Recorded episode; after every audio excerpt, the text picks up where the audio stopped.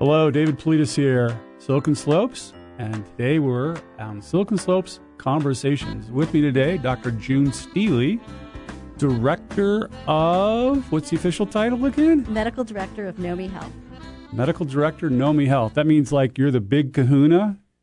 I don't know that I'd say that. I certainly have other people who collaborate with me who are other medical directors. Perfect, perfect. Well, welcome. Thank you for being here today. We're here today to talk about a specific new thing that I recently learned about called long COVID. Long COVID. Now, obviously, coronavirus has been in the news for over two years. Um, as we were talking earlier, I got COVID way back in January of 2020 after going to this major trade show, 165,000. My closest friends were there, sick as a dog for about 10 days. It's coronavirus is not a fun thing, right? Absolutely not. You yeah. do not want to have it if you can avoid it. Right, right. And it's there's been a lot of controversy and a lot of interest about it. It's been in the news, and we're not going to get into all of that. But when I, I read this story originally in Wired magazine of all places, and then that later that same day, I saw this announcement from Nomi Health that talked about what Nomi is doing to help its clients both large corporations and healthcare providers slash um, insurance, not insurance companies, but to help them with monitoring of something that is known as long COVID. I was like, oh wait, I need to reach out to this company. So officially, it's known as post-acute sequela. Sequela. Sequela of SARS-CoV-2 infection. What the heck does that even mean? It's a lot easier to say long haulers, people who okay. have had symptoms for the long haul, okay. or long COVID is another way it's most commonly referred to.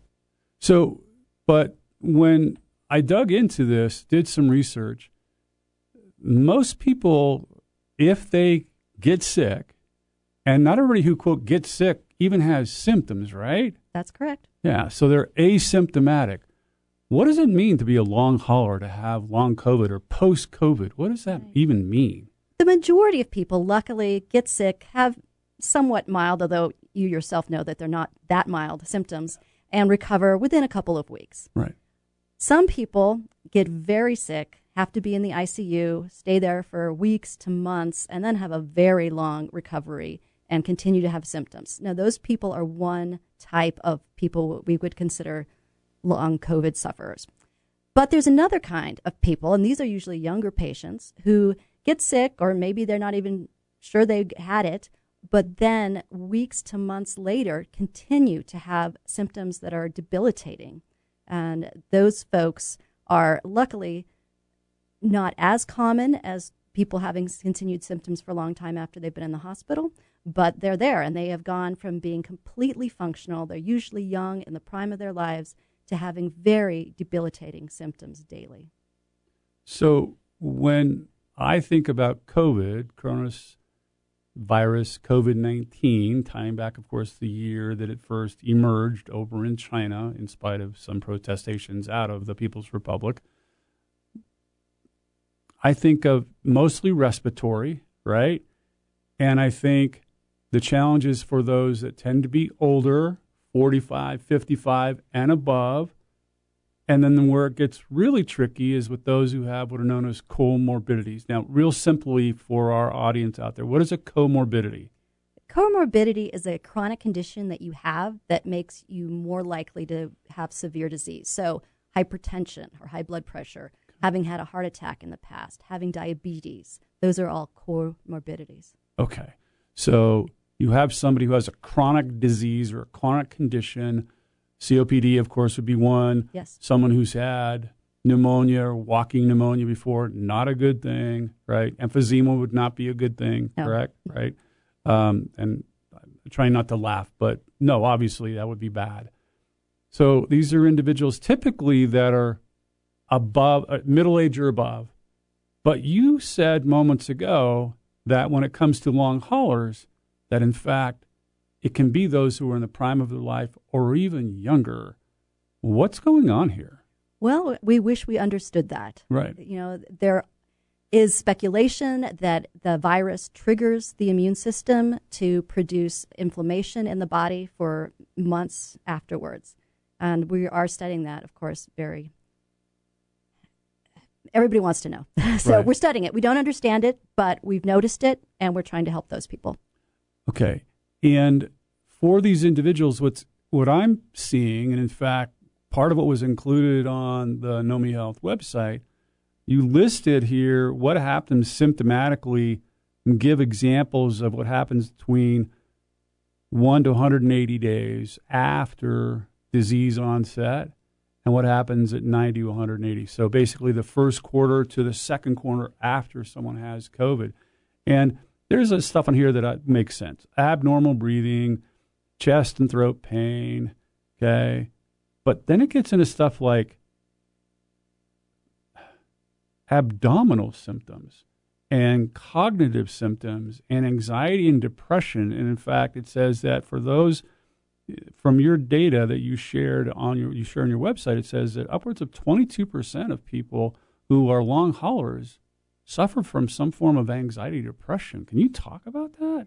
Yes, I think that's you know a result of the illness. They are used to being productive individuals who can do what they want to do, exercise when they want to exercise, can you know go to work, get stuff done, and now they find their ability to do those things is limited. And of course, that would make anybody feel down and Uh, okay. depressed. Okay.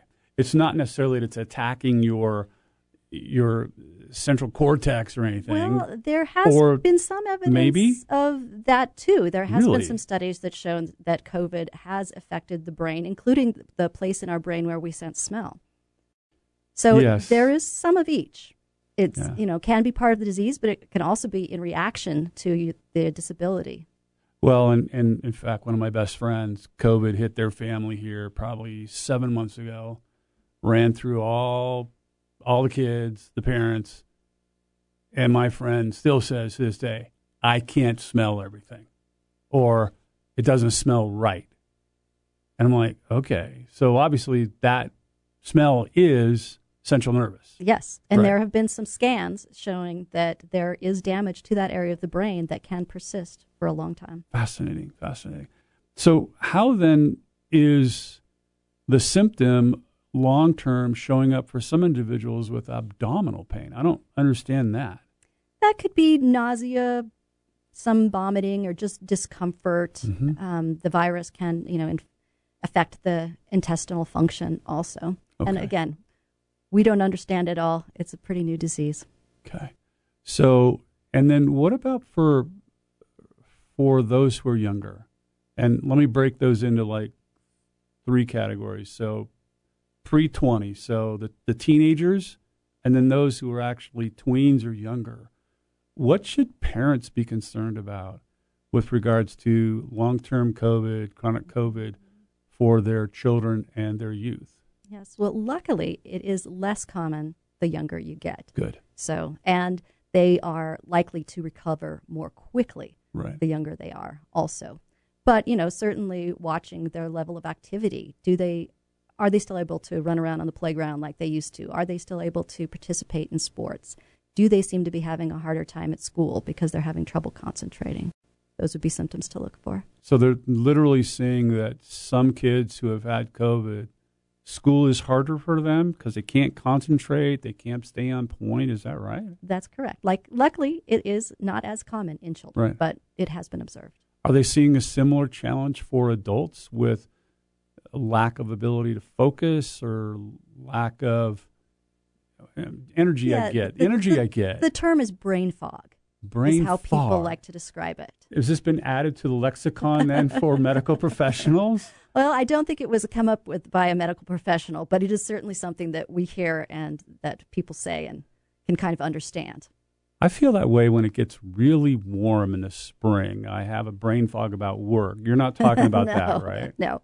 Okay. I'm talking about tasks that used to be easy for you to do cognitively, things at work or well, people don't balance their checkbook anymore, but you know that Right. type of thing that they find it more difficult Interesting. since Can having COVID.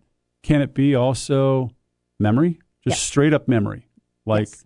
Harder to recall that name, harder to recall that that phrase or whatever. Yes, yes? it can be that too. Okay, interesting.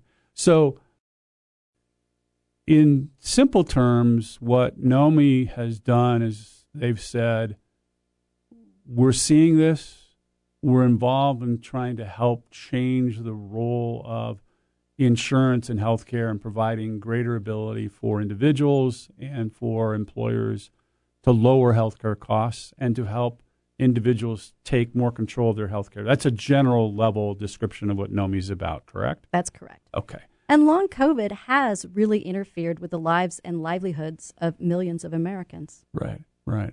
Do we have a sense of how many Americans may actually be struggling with some form of long COVID today? I've certainly seen numbers, but it's really difficult to tell. And luckily, most people do get better. And so the numbers would change from week to week. So it's more than two and less than three hundred thirty million. I mean, that doesn't help I've me seen between much. three and twenty-three million Americans. Seriously, 23, yes, between three and twenty-three million Americans are the the numbers I've seen. Wow. Okay. So on the one end, okay, it's one percent. So it's it's bad, but it's not really bad. If it's twenty-three million, you're upward of six, seven percent of the population. Really? Well, like I said, I don't know. I know, I know, I know. No, no, no. I'm not trying to pull yeah. you down. I'm just doing the math in my head. I mean, I'm not a math yes, whiz, but I can do those people. numbers. Is this is not a, a U.S. thing though? No, it's not only in the U.S. You're seeing this around the world, regardless of economic strata, regardless of race, regardless of culture, and to some extent, regardless of age. Correct? Yes. Okay. So then, what is what's an adult supposed to do? What's a parent supposed to do? What's a caregiver supposed to do if they themselves notice that, you know, gee, it's been a week and a half, two weeks, three weeks, three months. I'm struggling with abnormal breathing, fatigue, malaise, chest, throat pain, headache, other pain, abdominal symptoms, malaise, malaise, malaise, malaise, malaise. Oh, sorry uh, cognitive symptoms or anxiety and depression, what are they supposed to do? Right.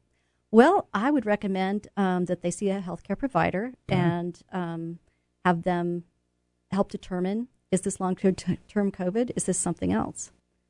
Okay. Is there a test that can actually tell you if you have long term COVID? No, it's a diagnosis of exclusion with the right symptoms and the right circumstance. Okay. So, unfortunately, no, there's not a blood test that says you have it or you don't have it. Okay.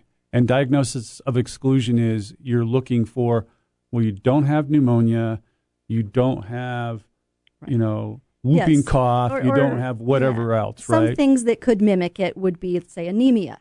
Um, okay. And so they would want to do a blood count to make sure you have enough blood cells or low thyroid levels. So right. they might want to do that type of test too. Okay. All right. Are we, we're not going to get rid of COVID, are we? Unfortunately, no coronavirus is here to stay and has been for a couple decades, right? Well, yes, not COVID nineteen, not COVID nineteen, yes, different SARS and different coronaviruses. Yes, SARS and different coronaviruses, and so it then becomes just part of the fabric of our life, right? So, in in closing, then, so I'm assuming you're going to say if you're not vaccinated, go get vaccinated, right? That's true, and even if you have long COVID, if you get vaccinated, it will not make your symptoms worse. In some studies, it made them better. Okay. But obviously, basic stuff wash your hands regularly, religiously, some would say, correct? Correct. Avoid being in large crowds if you can, right? Correct. And uh, do you, are you a believer in masks and masking? I am, especially if you're going to be in cro- close quarters with a lot of people and there's a high prevalence in the community. Okay, high prevalence of people of, of COVID, coronavirus. Okay. And what other things would you tell someone last minute as far as we've had this conversation today? What else can you do to try to help yourself with regards to just coronavirus and being healthy, period? Mm-hmm. Well, I mean, as far as coronavirus goes, all the things you said okay. get vaccinated, avoid it. As far as if you think you have long COVID, then I think a support system that can really help you, that can say, I believe you. This isn't all in your head. You're not right. alone. I can't cure you, but here's some things I can do to help you cope. Okay. Fair enough. Dr. June Steely, appreciate you coming in today, Nomi Health, and talking to us about chronic coronavirus, chronic COVID, long term COVID, uh, post COVID syndrome. I mean, on and on and on. This is David Politis with Silicon Slopes Conversations. Thank you for joining us today.